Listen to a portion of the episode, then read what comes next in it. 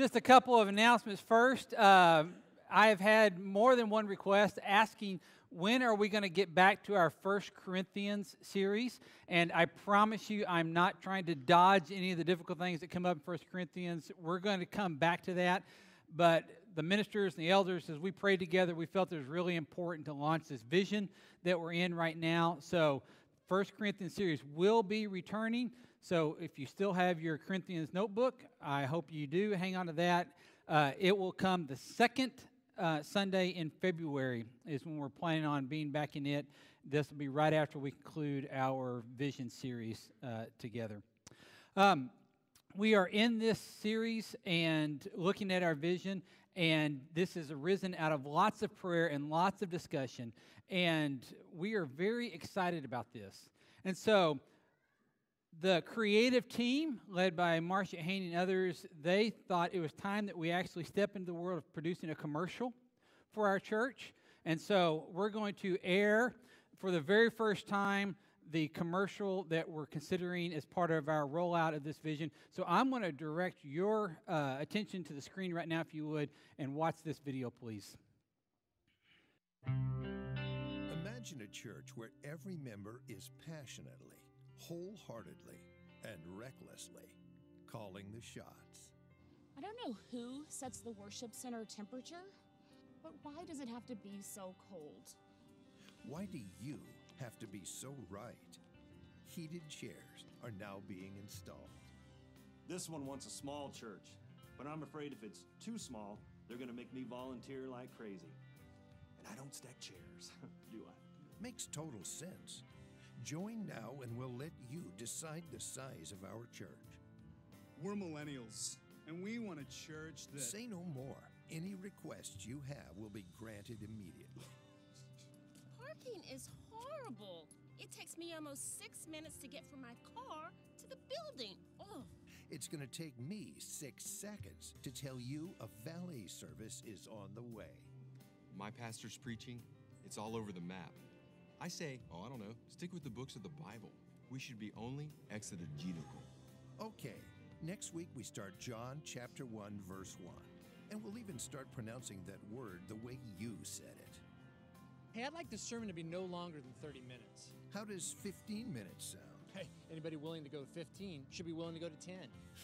you drive a hard bargain. But from now on, five minute sermons it is. now you're talking. Me Church, where it's all about you.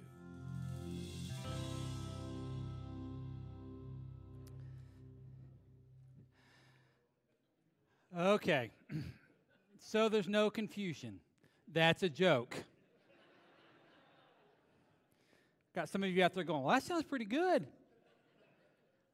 This sermon will be longer than five minutes.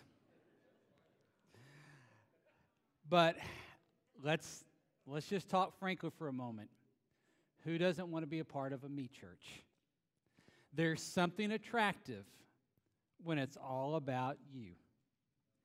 And as we've been looking at this vision, the challenge of the vision that we are committed to is this idea that church can no longer simply be about me. I cannot be at the center of my own church world.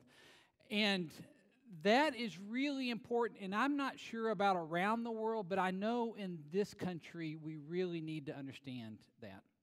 And so we've launched into this. And what these five things up here you see is what we're calling our, our commitments. Because our mission hasn't changed. Our mission is still this, and I want to put this up on the screen. Here's our mission our mission is to lead people into life with Jesus. Now, you can put a lot of different things in this word where we have the word life. Life, it can be a relationship with Jesus, it can be into discipleship with Jesus, to be a follower of Jesus. But that all means the same thing, and it means this, these three things that you've seen, and we call it the triangle. The triangle is the idea that as you come into life, there's this acknowledgement that Jesus is Lord, and you enter into life in Christ. And then we learn how we live with one another, and that's what we're going to talk about today in this part of the commitment. And then God gives us a sense of purpose and a mission. And so, once again, our mission is we exist as a church. We want to lead people into a relationship with Jesus. But that begs a question which people, right? Who are we talking about? And that brings us to the third commitment that we have. We began with this idea that everyone leads one, meaning that we are all witnesses all the time.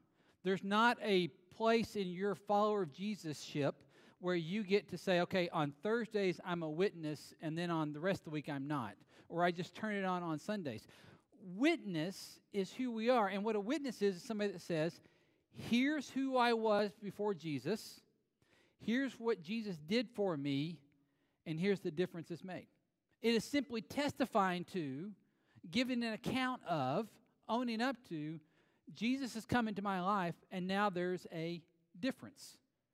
And the idea is that we all want somebody else to experience that, and so God calls us to all be witnesses to lead one and someone else. And so that led us to last week, we prayed for a harvest of baptisms. The idea of acknowledging that Jesus is Lord through this act of immersion. This is somebody actually going underwater, which is a symbol of the death and the burial, and then the resurrection, the, the coming back up as a new creation.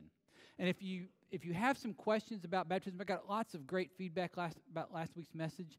And so if you've still got some questions, I encourage you go online, uh, go to our YouTube page, find that sermon, and uh, share it with others. A lot of people asking, where can I, how can I share this? You'll find it on our YouTube page and our podcast. Go there and look those up and share those because that was very helpful to so many people. This idea of this harvest of baptisms of what it means to come in the name of Jesus. I asked for your permission to share names with me. And I got a stack of names that I've been praying for this week. And I'm so grateful for that. Just what an honor it is to do that. Which brings us to a diverse church. Because church can't all be about me, and it can't be all about you. But there's something in us, though, if we get real honest, that wants to make it that way. And so I want to show you how God works through that, that tension between it can't be all about us, but we're called to be something different, and how God's at work in this process. And it's going to be found through a story, through an account in Acts chapter 10. So if you have your Bibles, I encourage you to open those up. And we're going to cover the entire chapter.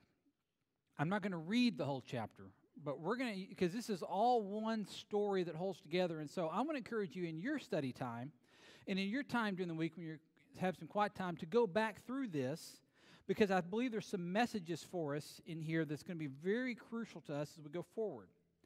Well, so Acts chapter 10, we find one more account where God's already at work at bringing someone into relationship with the one and only that he uses someone else to reach someone else to bring someone into the relationship with his son, Jesus. So, Acts 10, we get introduced to the person that still needs to know Jesus. And so, Acts 10, I'm just going to read the first six verses here. At Caesarea, there was a man named Cornelius. Now, Luke, the author of Acts, is going to tell us some things about Cornelius. I want you to pay attention to the kind of person that he is a centurion in what was known as the Italian regiment. He and his family were devout and God fearing. He gave generously to those in need and prayed to God regularly. One day, at about three in the afternoon, he had a vision. He distinctly saw an angel of God who came to him and said, Cornelius. Cornelius stared at him in fear. What is it, Lord? he asked. The angel answered, your prayers and your gifts to the poor have come up as a memorial offering before God. Now, send some men to Joppa to bring back a man named Simon who is called Peter. He is staying with Simon the tanner, whose house is by the sea. So you have somebody, and you need to note this is not a Jewish person, so therefore they're not, would be considered a person of God. They would not be inside the circle. By our definition, they wouldn't be a church person today. But there's something about Cornelius, this Gentile, this non Jewish person, that is very, very good and admirable. In fact, we would look on him, and we do, with great favor and respect. Something about him allowed him to fall in love with and be drawn towards this monotheistic idea that the Jewish God, the one God, is the only God. So he's leaving whatever teaching he had from his growing up, from his culture, from his world, from the idea of Rome being the empire, and he's drawn to this, and he's kind of an all in person. I mean, he is sharing his wealth, he's sharing, taking care of the poor, he's praying regularly, and he is a good, good person, but there is one problem. He still does not have a way to deal with his sin problem. Cornelius is an example and evidence that your being good is never going to be good enough. Because there is still always going to be a gap between you and what God is calling us to. Here's Cornelius. He's generous, he's kind, he's, he's respectful of Jews. The Jews have great appreciation for him, and yet, yet, he still is in need of a Savior. It is very easy for us, those of us that have been in church and following Jesus for a long time, it's very easy for us to play a comparison game.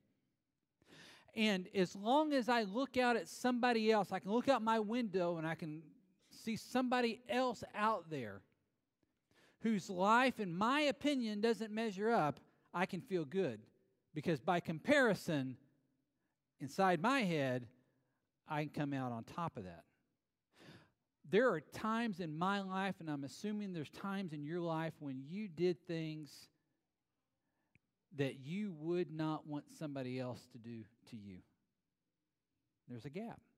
There's times in my life, and perhaps there's times in your life, where you didn't reach out and help somebody else. You didn't treat somebody the way that you would want to be treated if you had been in that same situation as them. See, there's a gap. Once again, as long as I look and compare myself to somebody else, I'm okay. But the call of God is to have His righteousness and His holiness. That's the standard. There is no other standard. And so I've got, and Cornelius has, and you've got a gap. There's a sin problem. And what Cornelius lacked, the only thing that he lacked, was a Savior that was going to step in and handle the sin problem that he couldn't have, handle. So if you're here today and all this church stuff is still new to you, and Jesus is still new to you, this is the part of the sermon that's for you. You're not going to have to worry about the rest of it. Because this part is for you to understand that this is why Jesus came, is so that this gap that exists between you and God, the break in the relationship, is not up for you to get better and better and better on your own power, and someday you earn the favor of God. That is not the gospel message. It is for you to realize that Jesus came just like Cornelius needed him. And your good, your best, is never going to be good enough. But Jesus's is. And that's why he's here. And that's the message. This, this is what we're praying for in a harvest of baptisms that more and more people would come to know that truth. And so God's already at work in this process. He's already at work in the life of Cornelius, and God's well aware, even though he's aware of Cornelius and loves Cornelius and cares for Cornelius, he knows that even someone as good as him still needs Jesus. And so he wants to send someone to introduce him to the one that saves his life. And so now we, we can read on the other side of the equation. So I'm going to pick it up in verse 9. And this is where we have Peter. And you may have heard of Peter. Peter walked with Jesus for three years. He was one of the disciples. In many ways, a very much a leader of the early church. And Peter was always rushing into things. He was a fisherman by trade. And so he was, he was um, what we call almost crass at times, not very refined. But God's going to use him in a powerful way because God's working on both ends of this equation. So here's Peter, and we get a story about him. About noon the following day, I'm in verse 9, as they were on their journey, the them is the people that Cornelius sent to go get Peter. And they were approaching the city. Peter doesn't know about them yet. He goes up on the rooftop to pray. We would consider it a second story balcony. He became hungry and wanted something to eat. And while the meal was being prepared, he fell into a trance. He saw heaven opened and something like a large sheet being let down to earth by its four corners. Now, here's what's in it it contained all kinds of four footed animals, as well as reptiles and birds. Then a voice told him, Get up, Peter, kill and eat. Surely not, Lord. Peter replied, I have never eaten anything impure or unclean. Okay, I'm going to pause just one second. Just side note if you're ever praying and God begins to speak to you and shows you a vision, my recommendation is avoid the words, No, Lord. Okay? Peter is seeing God talk to him, and God's got a message. And I'm not sure what goes on in Peter's mind. Maybe he thinks this is some kind of test, but he says, Surely not, Lord. Now remember, he's hungry, and God's offering him food. And he, looks at the kind of food that you see, and what you need to understand about, you know, it's like, what's the deal with the food in the sheet, the animals in the sheet, is that these are animals that since Peter was a child, he has been taught they are off limits to eat. And if you go back into your Old Testament, God had a series of food laws where he wanted his people to eat differently than all the other people around. So there was a list of foods that were not allowed to eat. And so Peter is looking at this and he thinks it's a test of holiness. He thinks it's a test of how pure of a Jewish person is he. And so he looks at he looks at the sheet and God says, "Take, eat." He says, "No, no, no, no. I've never eaten these animals, and I'm not going to start today, God." So God has to repeat. Verse 15. The voice spoke to him a second time. Do not call anything impure that God has made clean. You think Peter would get it by now. Verse 16. This happened three times. You think you have stubborn children. And immediately the sheet was taken back to heaven some perspective here. What you need to understand is what God is showing Peter. Not only is it food that he's never eaten in his life, he's showing him food that actually would disgust him. See, it's real easy to read it from our side and think, think, oh wow, he just showed him a, a sheet of bacon, and suddenly, suddenly Peter's like, finally, I've been waiting. You have to understand, this is food he's not eaten. And so he's developed a revulsion to it. You know, if, if we were to go to some other country and there was an animal that we don't typically eat in this country, but they're eating in, in that country, you'd have to do a think twice before you partook. And you may even have a little bit of, mm, I'll pass. I'm really good. Peter has a, a a basically a gut feeling against everything that he's being shown right now. And what God's about to do is he's about to change his framework. I'm not sure, we're not totally sure how to translate some of this, this idea of the sheet or the sail coming down. But let me tell you what God is showing him. God's showing him his security blanket. God is demonstrating everything inside this blanket is stuff that he goes, Nope, I got a problem with that because he wants to wrap himself in the security blanket and say, I've got this all figured out. And part of what he's struggling with is the fact that God's about to ask him to go and preach to Gentiles who, by definition, by his Jewish definition, are unclean. And he's actually got Old Testament Bible verses to back this up. And God is now saying there's a new thing happening, and they're going to be made clean, and he's going to bring them in to his plan. And let's remember, Peter's the guy that in Acts chapter 2, he stands up and preaches the first gospel sermon called the Pentecost sermon. And when you get down to Acts 2:38, he said, and they cry out, "What do we need to do?" He says, "You need to repent and be baptized, calling on the name of the Lord." And then verse 39 it says, "This is a message for you, your children, and all of those who are far off from God." Well, the far off, that's code for the Gentiles. Peter's struggle is what every preacher struggles with is the fact that we often preach better than we live. And so he knows what the right message is.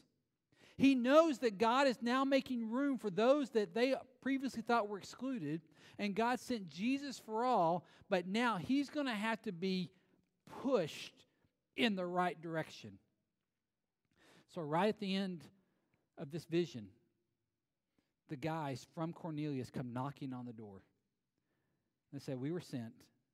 We've been asked for you to come and share the word with us. And so, picking up the story again, jump to verse 28.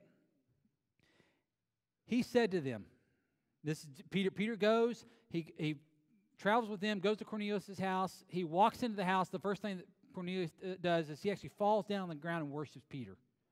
And Peter grabs him quickly and says, No, no, no, you don't worship me.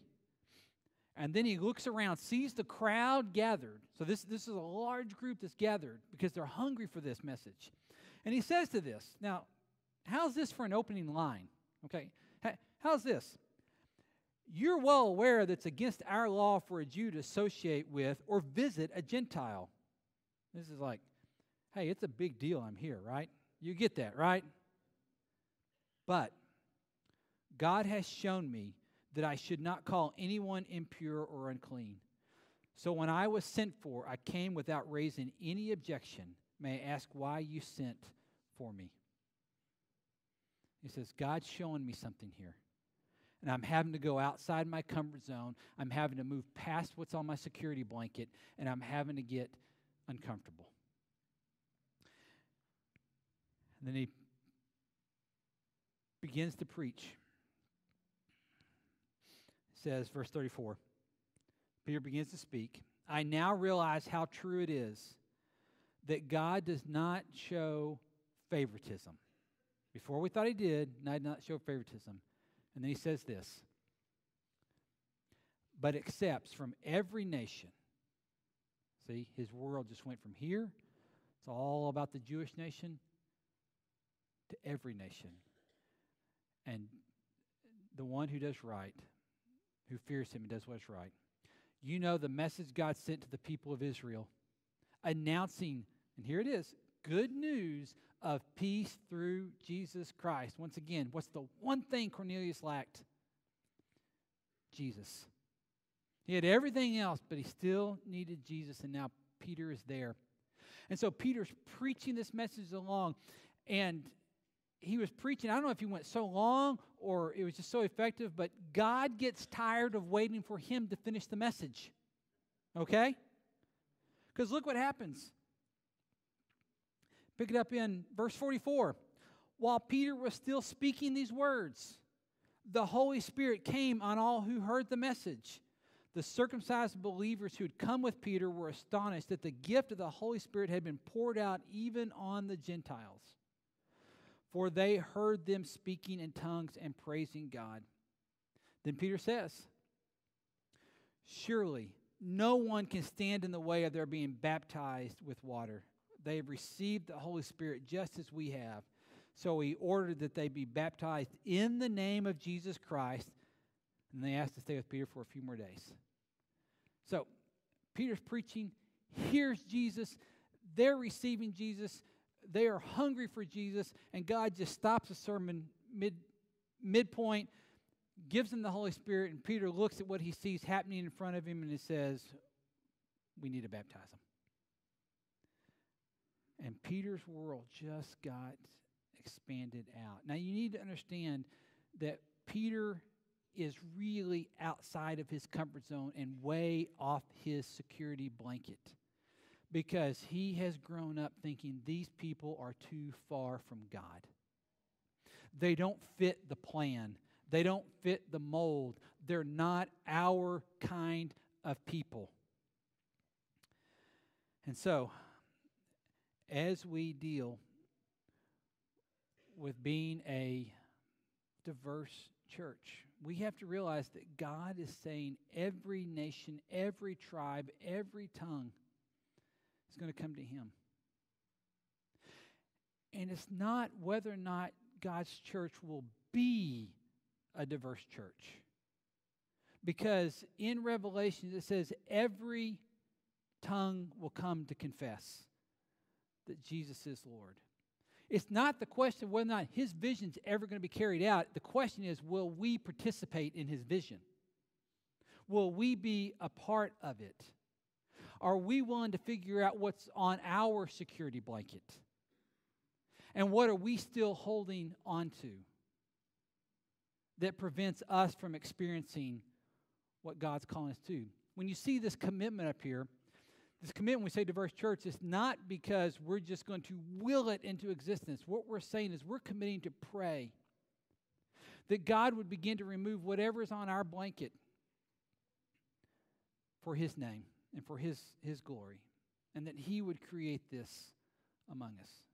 But we've got to acknowledge some things.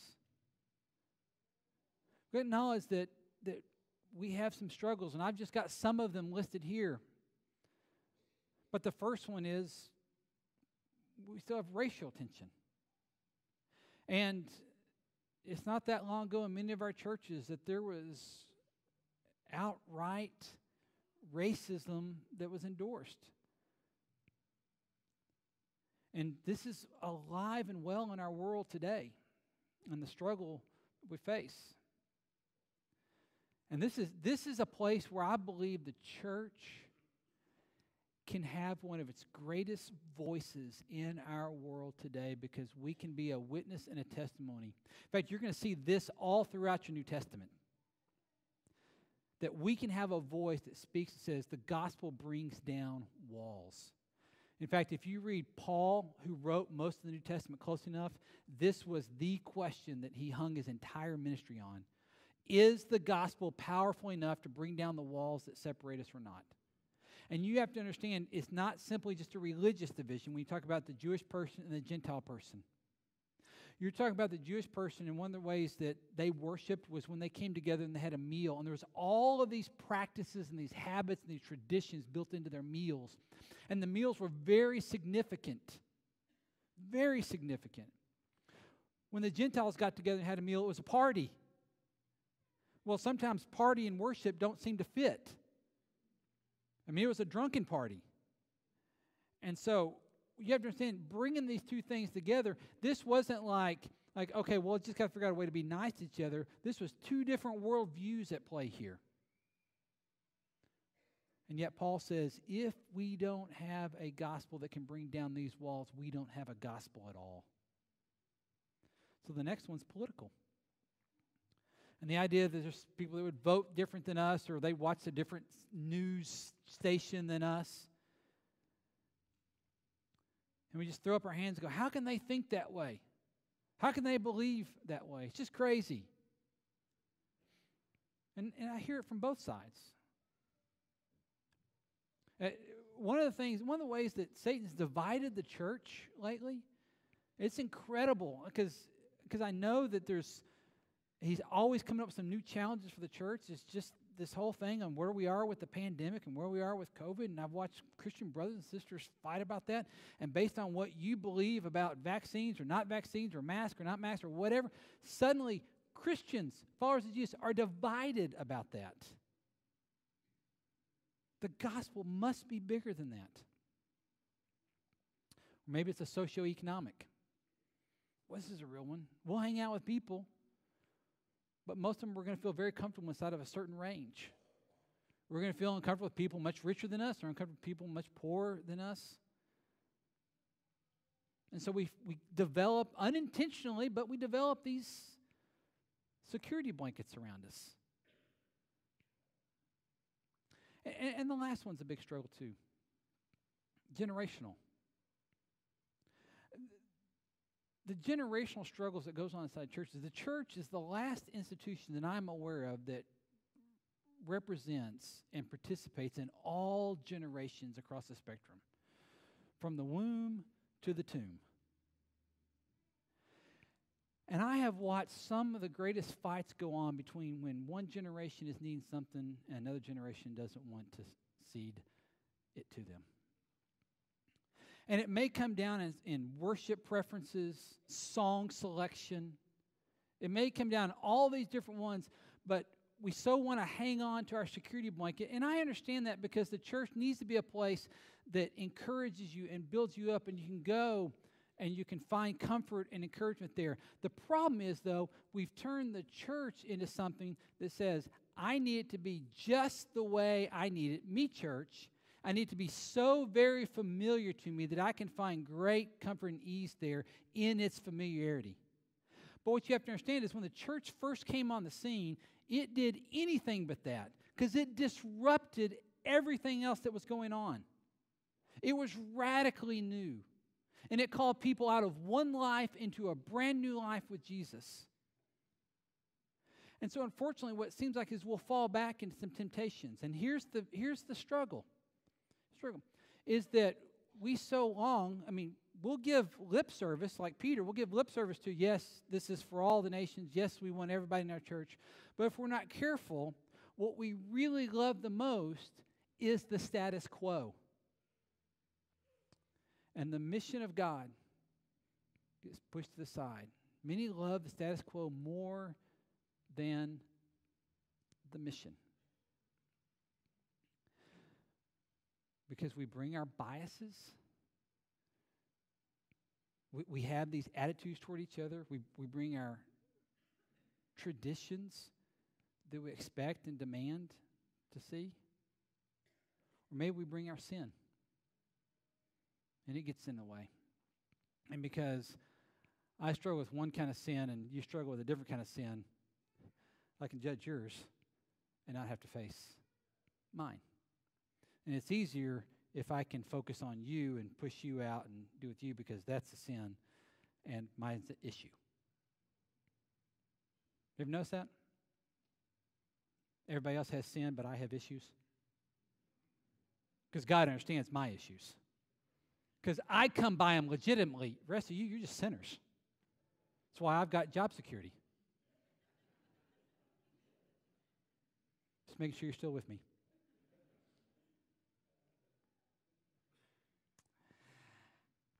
If we're going to be a diverse church, we've got to let go of the security blanket. And it means there's some things it's not going to be about you. It's not going to be about me. It's not going to be me church. It's going to be Jesus church. And Jesus, and boy, I hope this doesn't hurt your feelings, but you need to know it. Jesus is not concerned about your comfort zone. He's concerned about your salvation. And those two things don't always go together. We'll have, it's not unusual for me to, to get an email occasionally. It says, I got a problem with what we did in worship today, or the song selection was way off, or the sermon was no good. And I, I'll get these, these emails, and I remember back to what one of my professors, you may know him, Randy Harris, who before he became a full time professor preached every week at a church in Nashville. And one day he was just sharing with us, and he talked about some of the complaints. And and he said, he said, you know, it was my goal to only hack off about a, third of the church on any given week. So my, then my second goal was just to make sure it wasn't the same third every week, you know, kind of rotated around. And so that way, if somebody complained, I could just say, oh, it's not your week. Come back next week, that may be yours. And I've never forgot that, and I think that just so much applies to us right now. So here, I, I've got a request for you. If you're here on any Sunday, maybe today, and you got a sense of that wasn't for me, that didn't fit my style, that didn't fit my preference. Here's the challenge. Would you be willing in that moment when you realize that none of it's connecting with you for whatever reason? Would you be willing to say a prayer? Would you be willing to say a prayer that says, God, I'm praying for whoever today is for. And would you do a work in their life? And would you use this song, this message, this day, this prayer, this service to bring them into your family? Because I'm going to celebrate with that.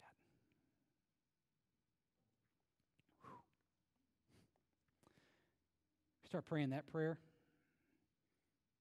Strap in. This is the prayer that when the young generation wants a certain kind of song, the older generation wants a different kind of song, we're going to be fine.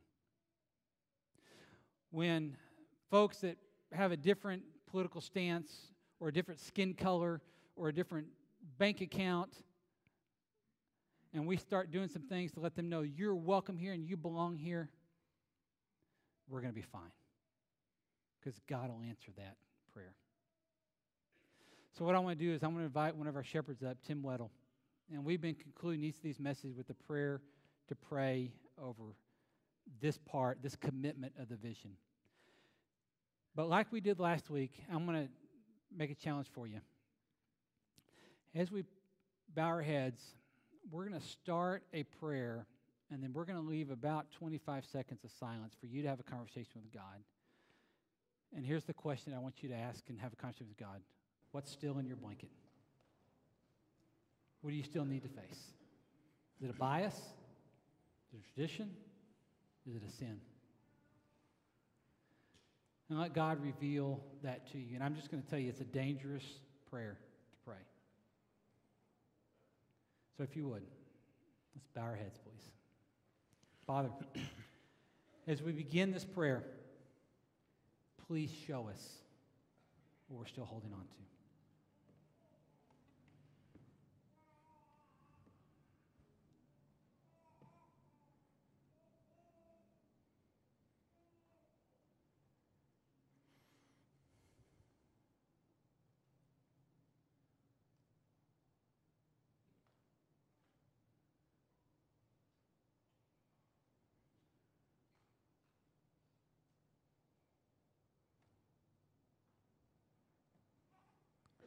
Father, you know that the prayers we've been praying, we've been praying for a diverse church. Not for hours, not for days, not for weeks, but for years. We've prayed this prayer often.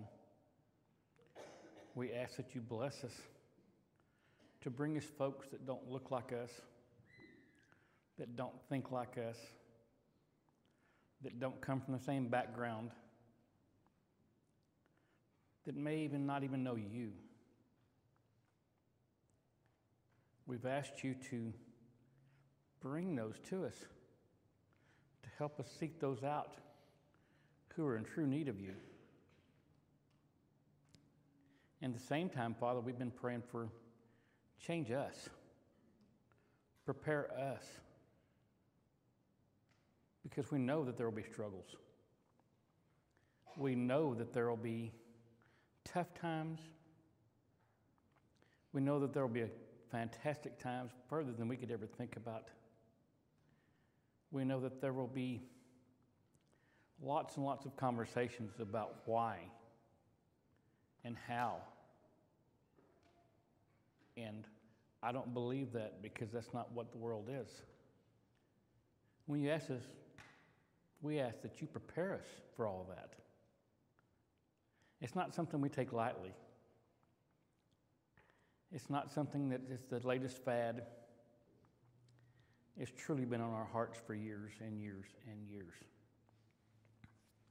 Not because we want to be this great church, it's because we want to reach out into the world to reach the folks who really need you and to make disciples of them so that their lives can be better and they have a chance to one day, Lord, be in heaven with you and all the saints. We ask that you bless this and grace us with this and strengthen us to be bold and outreaching, to be soft and soft spoken when needed be, to be firm when it calls for it, but to always be loving. To have the kind of eyes to see people that how Jesus saw them, not how society or what the world tells us they are. We would like to see your children as you see them. And we ask this all through Jesus' name. Amen.